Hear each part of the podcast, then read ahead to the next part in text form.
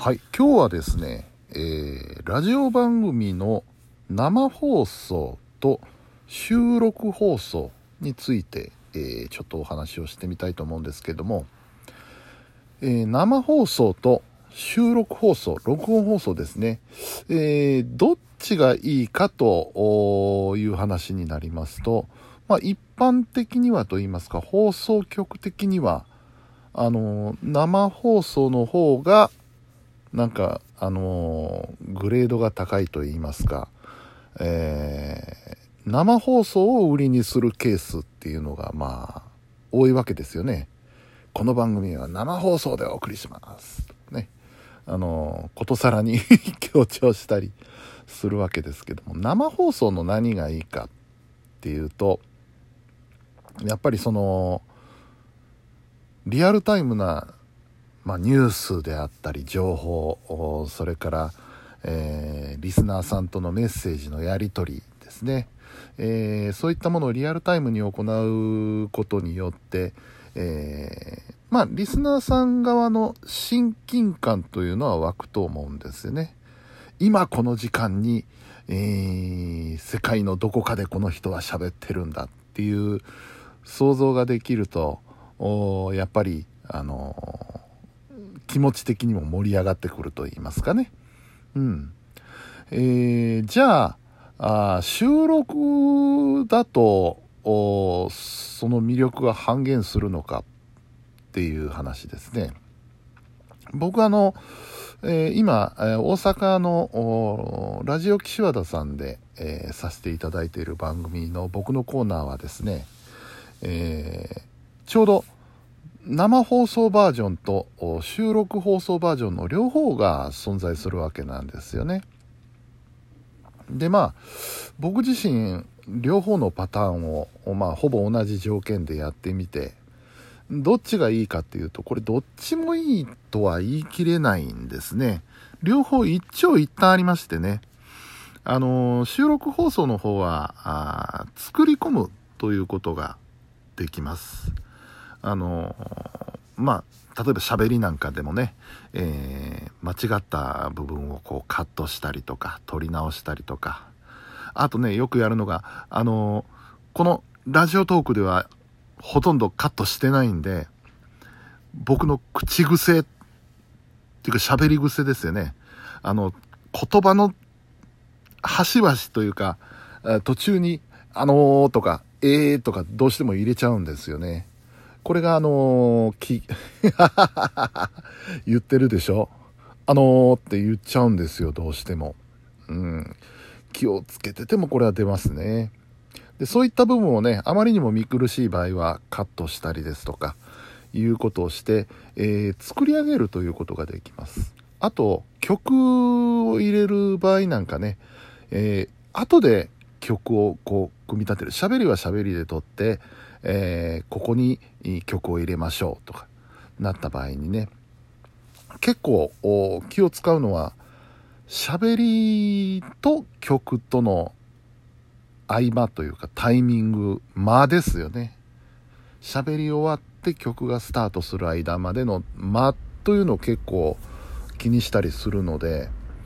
そういうのを後から調整できる収録番組というのは、別に作り込むという楽しさはあります。芸術でいうと彫刻を彫っていくような感じですね。なので結論から言って、生放送なら生放送の、収録だったら収録の、それぞれ利点があるわけで、一概にどっちがいいというのは決めがたいですね、僕的には。で、やっぱり生放送の価値が出てくるというのは、その即時性、リアルタイムにリスナーさんとのやり取り、これは楽しいですよね。もう本当に電話とかパソコンのチャットをしてるような感じでね、リアルタイムにメッセージのやり取りをするとか、あとリアルタイムな情報を入れるとか、稀にね、生放送でやってるんですけども、それ生でないとダメかって思うような番組もたまに見かけるんですよ。この番組は生放送ですって言いながら全然リアルタイムな情報出てこねえなとそれもまたどうかと思いますんでね。やっぱり生放送でやるからには生の利点、いいところをね、抑えておいて、できるだけそれを生かすような番組っていうのを作らなきゃいけないんじゃないかなと、まあこれは次回の念を込めてね思うわけです。あと収録放送の場合はね、レベルの調整なんていうのも後から変更できますのでね、これもまた楽しい作業でね、生放送だとこうはいかないんですよね。生放送一応始める前に、音声レベルのチェックはしますけれども、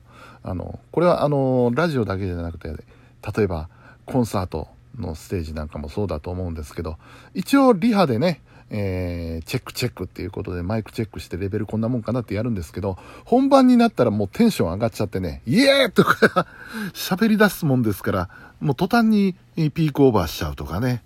そういうこともあるわけですよね。その点まだ落ち着いてできるという点でも収録放送はメリットがあるかなという気はします。で、このラジオトークを始めてみてですね、これがなかなか面白い位置づけだなと思いまして、ラジオトークっていうのはこれは録音なわけですよね。皆さんおそらくそうだと思います。生放送では出せないので録音するわけですけれども、僕は基本カットとかしてないんですよね。さっきもお話ありましたけど、とかとかっていうのがもうしこたま入ってますんで、そういうのも残したまんま、放送しているわけです。ですからそういう意味で言えば録音なんですけれども、雰囲気的には生っぽい感じが出てるかなと。良くも悪くもね良くも悪くも生っぽい感じが収録放送で出てて、それはそれで面白いかなという気はしてます。で、いろんなラジオ番組聞いててですね、さっき口癖っていう話をしました。僕もいろいろ自分で聞き返してみて、なんでこんなことを何回も同じように言ってんだっていうことが多くてですね、とかとかって言っちゃうんですけれども、関西のラジオのパーソナリティでですね、浜村淳さんという非常に有名な方がいらっしゃるんですね。ありがとう浜村淳ですの浜村淳さんなんですけど、あの方がね、すごいなと思うのは、そういうつなぎの言葉を一切出さないんですよね。喋りの中に入ってないんです。あれだけスラスラとこう話されてるのにですね、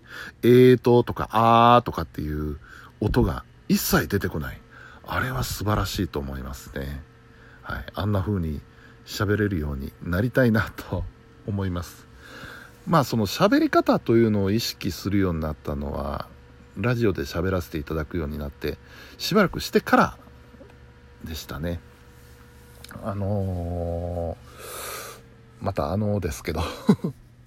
それまではね、お仕事でね、僕実はパソコンスクールの講師というのもやってまして、人前で話すというのはある程度はやってたんですよね。で、ラジオで話す機会がありまして、ここらでちょっとその話し方、喋り方、伝え方っていうのをちゃんと知っといた方がいいんじゃないかなっていう気がしてですね、どこかの話し方教室に通わないとダメかなと今考えてます。とりあえずこのラジオトークのいろんな方の番組聞かせていただいてね、上手な方の話し方を参考にしたりとか、いう風な形でね、ちょっとずつ自分も喋りのスキルアップをしたいなという風に思ってはいるんですそんなわけでね、今日はラジオのお話の中で、生放送と収録放送、あと喋り癖についてお話をしてみました。また、明日もやるかな、やるんだろうな。また聞いてください。よろしくお願いします。今日はありがとうございました。